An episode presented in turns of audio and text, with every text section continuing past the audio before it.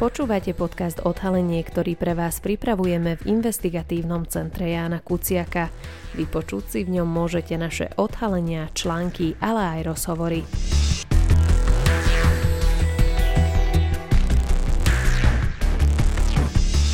Dnes rozhovor o dvoch účastníkov tzv. vojny v polícii.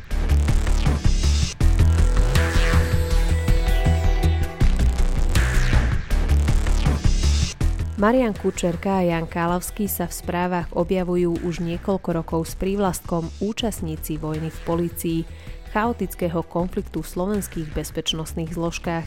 A nespája ich len táto vojna, ale aj fakt, že obaja unikajú slovenskej spravodlivosti. Kučerku aj Kálavského už slovenské súdy označili za vinných z korupcie, aj keď v prípade Kálavského ide zatiaľ len o nepravoplatný rozsudok. Obaja však pred stíhaním ušli a skrývajú sa v Bosne a Hercegovine. Tá jedného aj druhého odmietla vydať s tým, že požiadali o politický azyl ešte predtým, než o ich vydanie Slovensko požiadalo.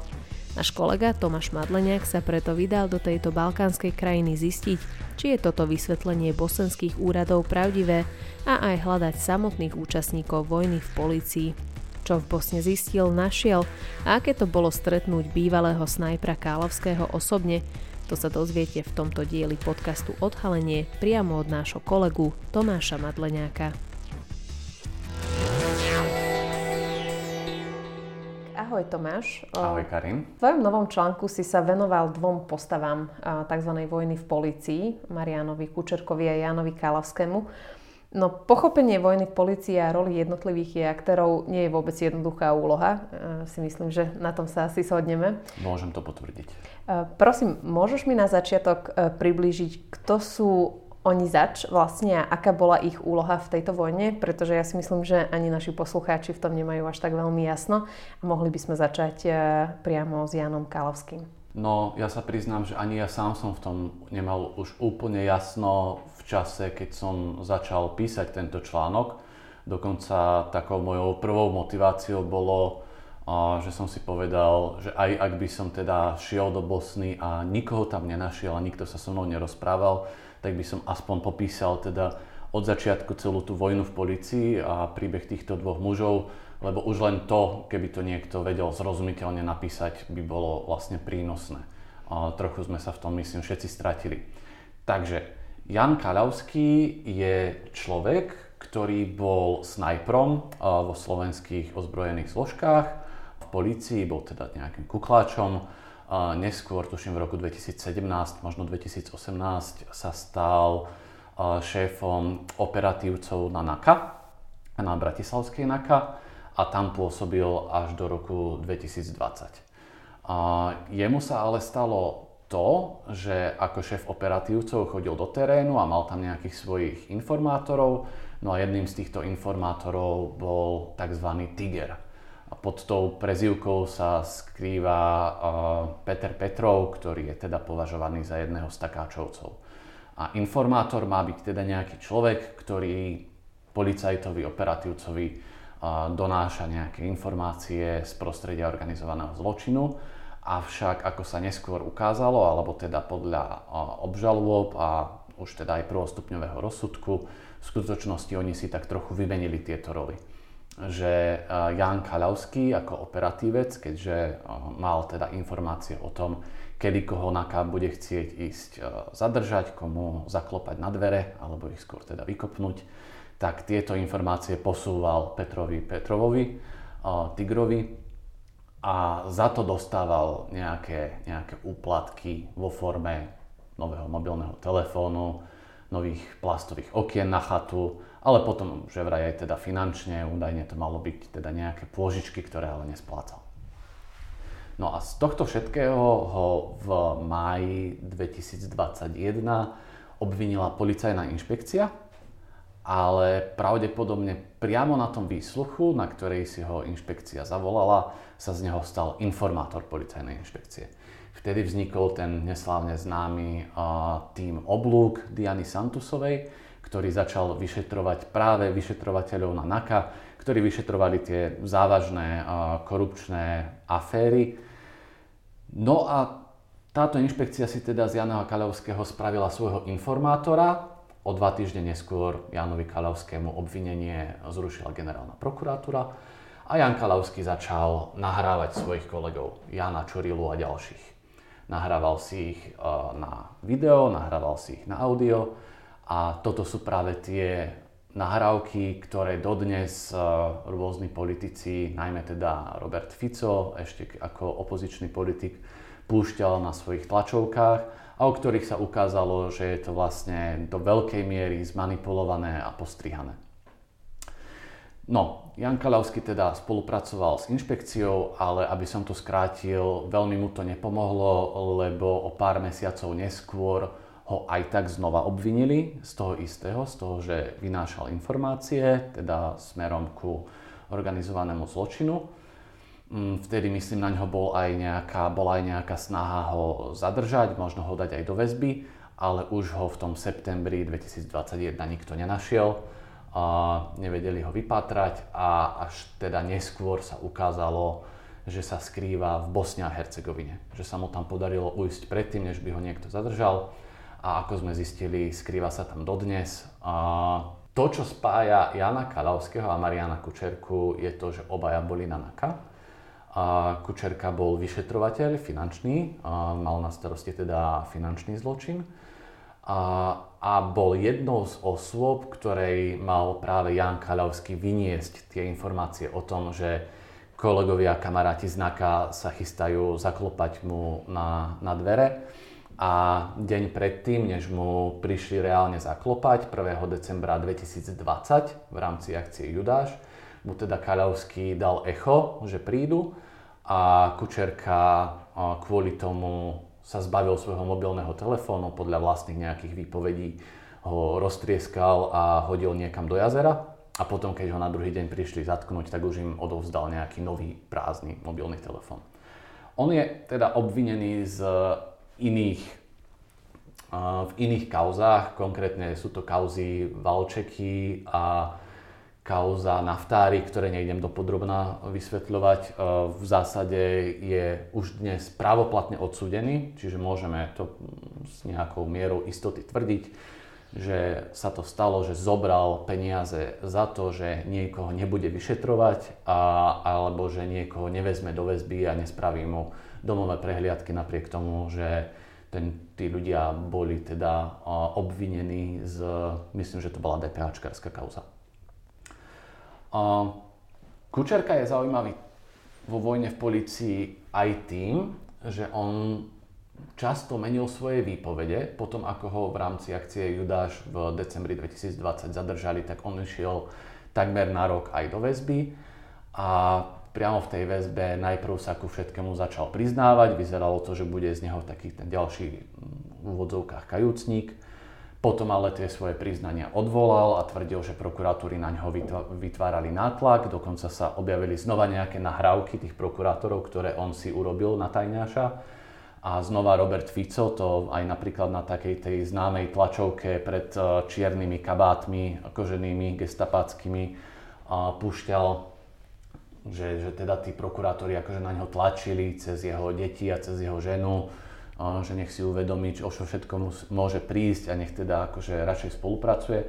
A aj o týchto nahrávkach sa ale neskôr ukázalo, že, že boli um, všetky teda zvláštne zostrihané a zmanipulované. To netvrdím ja, to tvrdí kriminalistický úrad samotnej policie. Kučerka sa nakoniec teda dostal na slobodu na Slovensku, pretože on bol v, vo väzbe, ale iba do momentu, kedy mu vzniesli obžalobu Dokonca zostal na Slovensku aj počas prvostupňového súdu, ktorý najprv tam išiel s tým, že ide uzavrieť dohodu o vine a treste, ale potom to zase zmenil a hovoril, že je nevinný a prvostupňový súd ho odsúdil na 11 rokov a prepadnutie majetku.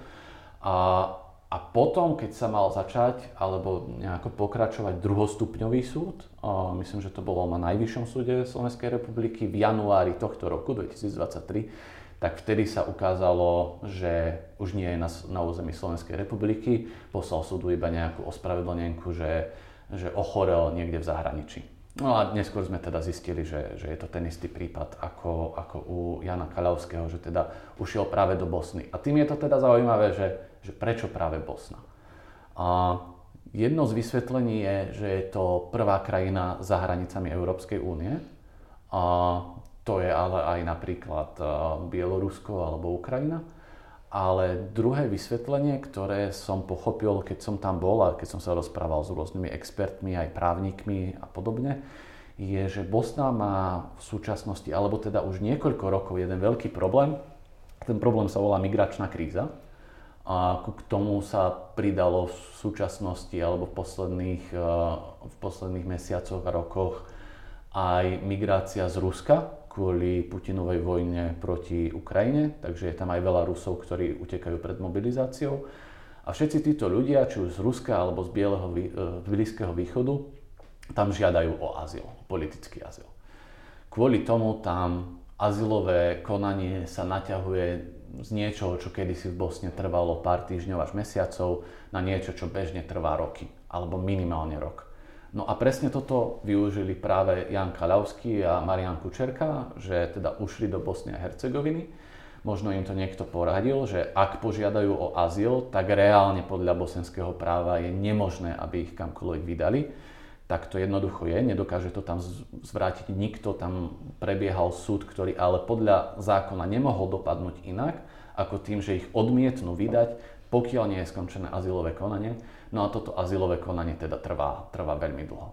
Len taká doplňujúca otázka. Takže dobre chápem, že keby oni uh, nepožiadali o azyl, tak by ich uh, mali vlastne vydať. Moja otázka vlastne smeruje, že či vôbec existuje nejaká dohoda o vydávaní medzi Bosnou a Slovenskom, že keby tam nebola vlastne tá žiadosť o ten politický azyl, predpokladám, tak uh, v tom prípade by ich uh, mali prípade, pri, vydať. Áno, áno, v tom prípade by ich určite už boli vydali pretože oni sa síce teda v Bosne skrývajú, ale Jana Kalavského niekedy v apríli 2022, ak sa nemýlim, dokonca tam na chvíľu zadržal Interpol Sarajevo, čiže o ňom miestne orgány vedia, aj o tom rozhodovali mm-hmm. súdy, ale tie súdy dospeli k, k záveru, že ich nemožno vydať práve kvôli tomu, že požiadali o politický azyl.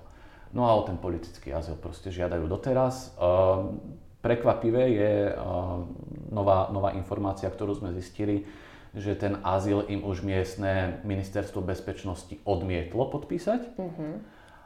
ale ešte stále majú nárok na opravný prostriedok, čiže sa domáhajú opravy na, na miestnom súde, čo ale znova znamená, že to bude trvať týždne, možno mesiace, neviem, neviem si úplne dobre typnúť, ale asi dlho kým ten súd rozhodne a až potom, keď ten súd rozhodne, ak im teda definitívne zamietne ten, ten azyl, tak potom znova môže rozhodovať iný súd, súd Bosny a Hercegoviny o tom, že či teda vydať alebo nevydať.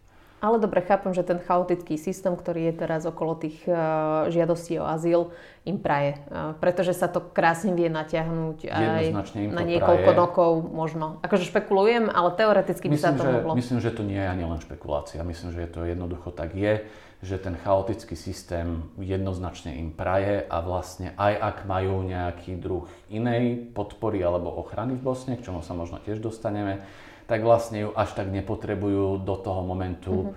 kým momentálne sú prakticky v práve v Bosne a Hercegovine. Bosna ich nemôže vydať. A ty si vlastne ten chaos si mohol, mohol zažiť aj na vlastnú kožu, a pretože v novembri si navštívil tú Bosnu, aby si zistil, presnejšie aj, asi aj pochopil, že, že prečo si vybrali práve túto krajinu Kučerka a Kalovsky. Bola aj cesta úspešná? Mal si aj nejakú horúcu stopu, že, že akým smerom sa vydať, alebo si len prišiel do Bosny a jednoducho si hľadal? Ako to vyzeralo? Bolo to popravde čiastočne, že som mal nejaké indície a trochu som išiel aj na slepo s tým, že na tom mieste som sa začal stretávať s rôznymi ľuďmi, dohadovať si stretnutia, často off-record, teda mimo, mimo záznam, aby teda mi úprimne povedali, čo si o tom celom myslia a podľa toho som si začal skladať tú skladačku. Ale podarilo sa mi spolu teda najmä vďaka bosenským kolegom najskôr zastihnúť osobne, ja som tam teda vtedy nebol, ale moji bosenskí kolegovia osobne zastihli na súde Mariana Kučerku, ktorý ich úplne odbil, tváril sa, že nevie hovoriť ani po anglicky ale vďaka tomu, že sme zistili, že on, on totiž to chodí stále vypovedať v iných kauzách, najmä v kauzách e, spojených s bývalým e, špeciálnym prokurátorom Kováčikom, on chodí vypovedať cez telemost. A prečo vypoveda ináč, akože, keď je na úteku? Akože to, to veľmi akože neviem dať dokopy, že, že na jednej strane akože je na úteku, dobre požiadal o, azyl, o politický azyl, ale prečo vypovedá? Prečo... Myslím, si, že mu to, myslím si, že mu to môže pomáhať uh, aj pred slovenskými orgánmi. Uh-huh. Na ňoho stále je vydaný zatýkač, uh, ale napríklad na Jana Kaľovského už zatýkač ani len není vydaný, práve kvôli tomu, že napriek tomu, že sa skrýva v Bosne, ale slovenským úradom dal vedieť, kde má adresu, vedia mu tam doručiť zásielky, a asi keď ho predvolajú niekde vypovedať, tak ide vypovedať a tým mhm. pádom ani Slovensko asi nevyvíja až taký, to už je trochu špekulácia, ale myslím si, že kvôli tomu aj Slovensko teda nevyvíja až taký tlak na to, aby ho Bosna vydala. Čiže kvôli tomuto aj Kučerka teda chodí na ten, na ten súd a vďaka tomu, že ho teda kolegovia zastihli práve pred e, súdom v Sarajeve, tak vieme, že práve v hlavnom meste Bosny a Hercegoviny sa on teda zdržiava. Kde presne, ako vyzerá jeho dom alebo byt, to sa mi bohužiaľ nepodarilo zistiť, ale podarilo sa mi to zistiť o Janovi Kaľovskom. No a ako sa im tam žije?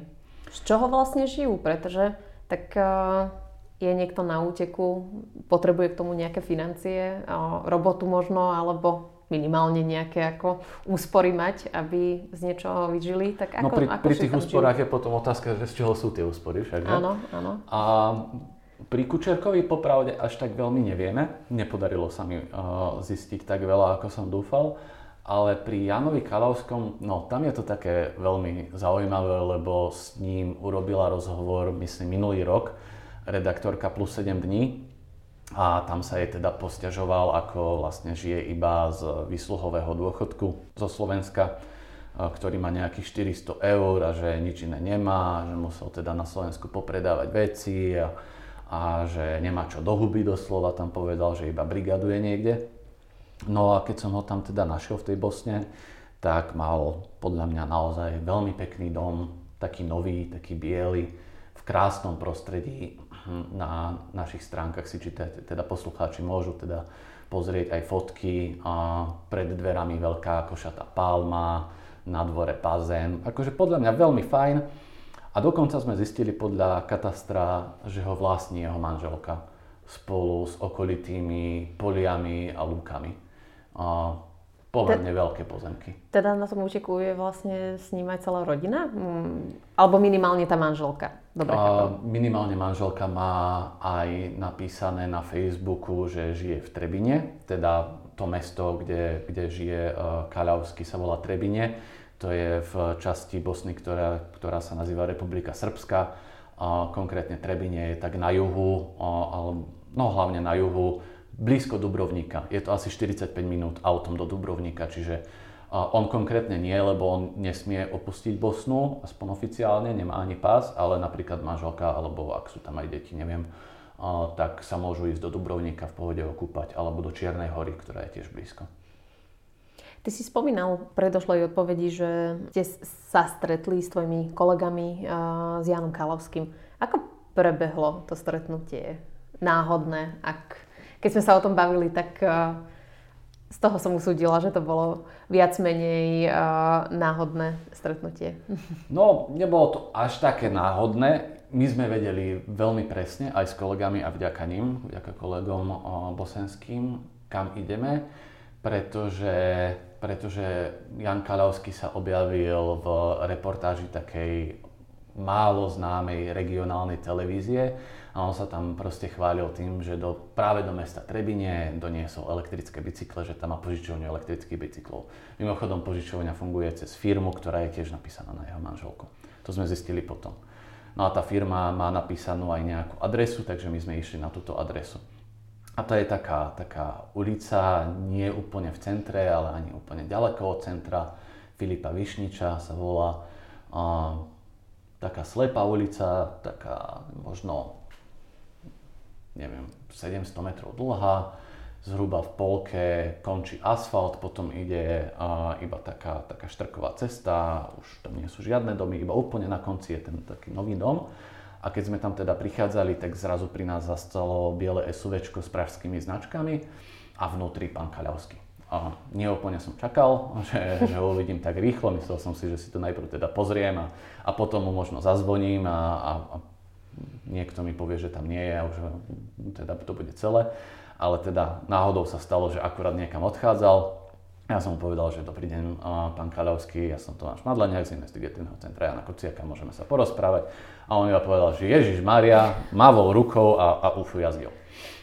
Tak my sme si teda išli rýchlo ešte teda pozrieť ten dom.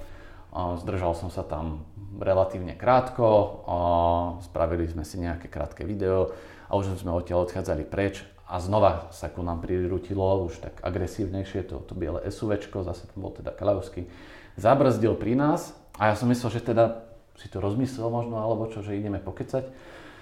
Ale tentokrát ani len nestiahol okienko, len si nás tak akože demonstratívne fotil, všetkých troch, lebo traja sme tam boli, cez, cez zatvorené okno na mobil a potom zase odišiel. Tak teda sme si mysleli, že koniec a odchádzali sme odtiaľ a vtedy sa zrazu z ničoho nič tam objavila a, policia. A tam treba povedať, že Bosna a Hercegovina a nejdem teraz úplne vysvetľovať ten komplikovaný politický systém, ktorý celý vychádza z tej tragickej histórie občianskej vojny v 90. rokoch. Ale ona je rozdelená na tzv. Federáciu Bosny a Hercegoviny, to je tá časť, kde žijú Bosniaci a Chorváti a potom Republiku Srbsku. No a v Republike Srbskej vládne taký, taký líder Orbánovského typu, nazvime to, Milorad Dodik. A a tam sa nič nepohne bez Dodikovho vedomia a aj tá polícia jednoducho funguje tak ako keby oddelenie od tej zvyšnej polície. Čiže ten, ten kontakt s tou policiou bol trochu zastrašujúci, ale v zásade to prebehlo v pohode a nakoniec si teda dali vysvetliť, že nič zle nerobíme, iba si nejako zapísali naše mená a nechali nás odísť. Hovoril si, že pán Kálavský vás, vás demonstratívne fotil. Kde skončili tie fotky, vieš? No, no to je presne to, to na tom to najzaujímavejšie, lebo ešte toto stretnutie s tou policiou som bral tak, že no dobre, tak možno Kaľovský ich proste iba zavolal a oni museli prísť a teda akože nič sa nedeje, veď akože chlapi boli v pohode a aj sa nejako zasmiali alebo čo, ja som tomu úplne nerozumel, o čom sa tam rozprávajú s tým mojim kolegom. A, ale ako proste potom ten kolega bosenský povedal, že počúvaj, ako my sme totiž plánovali tam zostať ešte na druhý deň a možno znova chceli ísť ku tomu domu a ešte raz sa pána Kaľavského spýta, že či predsa len sa s nami nechce porozprávať, ale dostali, dostali sme proste takú inštrukciu, že je možno na čase sa zbaliť a vypadnúť, že nezostávať v Trebine. Po tomto kontakte s policiou. No a potom sa ukázalo, že to možno nebolo úplne paranoidné, lebo na druhý deň zrazu tej novinárke, bola tam s nami ešte novinárka priamo z Trebine, Natália, a Natálii nejaký známy preposlal fotku. A bola to fotka zvnútra kaľavského auta, ako si Kaľavský nás fotil na tej fotke bola ona a ešte ten bosenský kamarát, teda kolega. No a že policii proste eh, Republiky Srbskej zistujú, že kto je na tej fotke a čo tam chcel a, a čo sú to za ľudia a, a všetky takéto veci. Takže to bola hneď taká indicia, že nie je všetko úplne s kostolným poriadkom, ak eh, pán Kaľavský takto môže eh, zalarmovať akože ako sa neskôr ukázalo, aj vyššie postavené poschodia tej e, policii Republiky Srbskej, aby teda sa pozerali na fotky a zistovali, že, že kto na nich je. Napriek tomu, že ja som mu teda akože vravel, že mu dám aj vizitku, ak by chcel, ale neviem, či ma počul cez to zatvorené okno. A, no a potom tá, tá Natália, tá, tá kolegyňa z Trebinie mala aj nejaký kontakt s, nazvime to, že vyššie postavenými osobami z prostredia Republiky Srbskej, ktoré jej dali teda jasne najavo, že by sme sa pánovi Kaľavskému mali nejakým spôsobom prestať venovať alebo dať mu pokoj alebo tak, pretože, a teraz citujem, pod ochranou Polície Republiky Srbskej. Z toho mi vychádza, že celkom sa tam pán Kalavský udomácnil. medzi, tam... medzi policajtami, medzi vlastnými v úvozovkách. No, trošku ma to prekvapuje, lebo mm, teda pán Kaľovský je na Slovensku známy tým, ako v zásade začal donášať na svojich vlastných kolegov, tak neviem, že či je to sympatické policajtom z Republiky Srbskej a či o tom vôbec vedia. Skôr by ma ako zaujímalo, že, že prečo o, takto Republika Srbská pomáha a, nejakému hľadanému zo Slovenska a snažím sa nájsť správne slova. Kde je tá, tá politická motivácia, lebo ako som povedal, tú Republiku Srbskú, tú časť Bosny a Hercegoviny proste spravuje ten Milorad Dodik veľmi tvrdou rukou, ako to je, to je známe, to je nič kontroverzné, čo teraz vravím. Naozaj je taký, taký poloautokratický štýl vládnutia má. A takže to je, to je nemožné, aby sa to dialo bez jeho vedomia a že prečo on, že akú má motiváciu pomáhať niekomu takto zo Slovenska. Existuje na to nejaká teória? Ja viem, že hard evidence nemáme, bohužiaľ. nemáme na to žiaden dôkaz. Aj, takto, aj advokát Mariana Kučerku, s ktorým sme sa rozprávali iba cez, cez mobil, tak on sám ako keby naznačil také dačo, ale on sa nad tým tak čudoval, že, že prečo im ako keby nepomohli ešte viac uh-huh. aj Kučerkovi. Práve kvôli tomu, že tú žiadosť o azyl im už akože zamietli a teraz sa musia odvolávať. Že, a on to tak povedal, že veď ten minister uh, bezpečnosti, ktorý teda mal podpísať ten azyl, že prečo ho nepodpísal, však ho mohol podpísať, veď on je človek Milorada Dodika a Milorad Dodik má veľmi dobré vzťahy s Viktorom Orbánom a s Robertom Ficom. Záverečná otázka.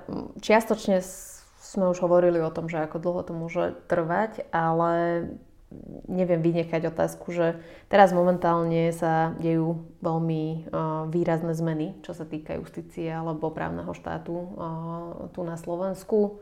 Hovorí sa o zrušení špeciálnej prokuratúry. Môžu tieto zmeny v budúcnosti alebo v krátkej budúcnosti mať nejaký vplyv aj na osud Mariana Kučerku a, a Jana Kalavského? Áno a nie. Um, akékoľvek zmeny nastanú, Marian Kučerka už je právoplatne na Slovensku odsúdený na 10,5 roka a, a neviem, čo by muselo úplne sa stať, aby ten rozsudok bol nejakým spôsobom úplne zrušený alebo, alebo niečo podobné. A Jan Karavský, tak jeho prípad ešte stále nie je uzatvorený, ešte ide na najvyšší súd, ktorý je odvolacím súdom. A ja ešte stále mám vieru v nezávislosť slovenského súdnictva, vrátania najvyššieho súdu, ale aj z toho, že tam už vlastní tie nehnuteľnosti a zjavne sa dobre zavíjal, tak jemu sa zjavne ako keby nechce asi úplne vrácať na Slovensko, aspoň to tak vyzerá. Takže ja si myslím, že, že oni možno aj chcú zostať v tej Bosne a Hercegovine. Je to iba domnienka, ale ako vyplýva mi to z toho, že, že sa tam teda takto udomácňujú a, a že si kúpil teda dom a podobne. Mm, a otázka je ale, že bez ohľadu na to, ako dopadnú treba z tie súdy, a teda ako dopadne súd s Kaľavským, pretože s Kučerkom už žiaden súd nemá dôvod byť, tak ale že nakoľko vlastne aj ak tá Bosna nakoniec sa nejako teda rozhodne, že ten azyl nedostanú, lebo ja si myslím, že nakoniec to skončí tak, že, že ten azyl nedostanú, že tam sa ako keby iba hrá o čas, ale že či ešte stále Slovensko bude trvať na tom, bez ohľadu na to, ako dopadne aj ten druhý súd, aby boli vydaní. Pretože my už máme teraz nejaké indície, a to sa dialo ešte predtým, než nastúpila nová vláda Roberta Fica, my máme nejaké indície o tom, že títo ľudia mm, mali zrejme nejakú pomoc zo Slovenska ešte stále. Konkrétne v prípade Jana Kalavského, keď sa tie jeho veci v Bosne prejednávali, tak keď sa jedná o tomto, že či teda niekoho vydať alebo nie, tak Bosna si žiada zo Slovenska aj od tajných služieb slovenských nejaké dokumenty a my vieme, že v prípade Jana Kalavského to sa stalo ešte za predchádzajúceho šéfa SIS uh, Aláča, že SIS tam poslal do Bosny nejaký tajomný list, uh, ktorý nebol podpísaný údajne nikým, ale v ňom sa teda popisovala tá situácia tak, že Kaľavského naozaj na Slovensku politicky prenasledujú a že Bosna by ho nemala vydať. V prípade Kučerku máme také indície z nejakých zdrojov ktoré sú oboznámené s bosenskými tajnými službami, že tiež tie bosenské tajné služby aj v tomto prípade ako keby čakali alebo žiadali alebo očakávali nejaké, nejaké písomnosti zo strany SIS. Už teda, to sa bavíme o období v zásade potom, ako pán Aláč musel odísť z čela SIS, ale že tá SIS nie, že by teda poslala priamo taký istý list ako v prípade Kradavského, ale že neposlala nič. A potom je tu otázka, uh, otázka zatýkačov. Pretože celé konanie proti ním obom v Bosne a Hercegovine a vlastne začalo potom, čo slovenská strana na nich oboch, najprv na jedného, potom na druhého, vydala európsky a medzinárodný zatýkač. Na Mariana Kučerku, ktorý už je na Slovensku právoplatne odsudený, ešte stále, alebo opäť je platný európsky a medzinárodný zatýkač, ale na Jana Kalavského napríklad, ktorý ešte nie, ktoré, súd, s ktorým ešte nie je ukončený, už nie je platný európsky ani medzinárodný zatýkač. Boli obidva odvolané a hovorky na generálnej prokuratúry mi to zdôvodnila práve tým, čo som hovoril aj pred chvíľou, že veď on vlastne komunikuje a keď, nejaká, keď sa od neho očakáva nejaká výpoveď, tak ju podá proste cez telemost a vlastne, že nie je dôvod vydávať na neho medzinárodný alebo európsky zatýkač. To je zaujímavé. Je teda on na úteku alebo nie teraz de jure? Aj to je veľmi dobrá no, otázka. No, vlastne nie. Čiže, čiže vlastne to môže dopadnúť nakoniec aj takým spôsobom, že uvidíme, ako dopadnú súdy. Ale to už špekulujem, pretože naozaj aj v prípade Jana Kaľavského potom to, že či bude alebo nebude vydaný zatýkač, tak o tom by mal rozhodnúť najvyšší súd. Momentálne ale vlastne de jure asi ani nie je na úteku. Tak uvidíme, ako to celé skončí, alebo ako to celé dopadne. Ďakujem. Budeme to určite sledovať. Budeme, budeme a ďakujem veľmi pekne Tomášovi Madleniakovi za rozhovor. Ďakujem. Ďakujem.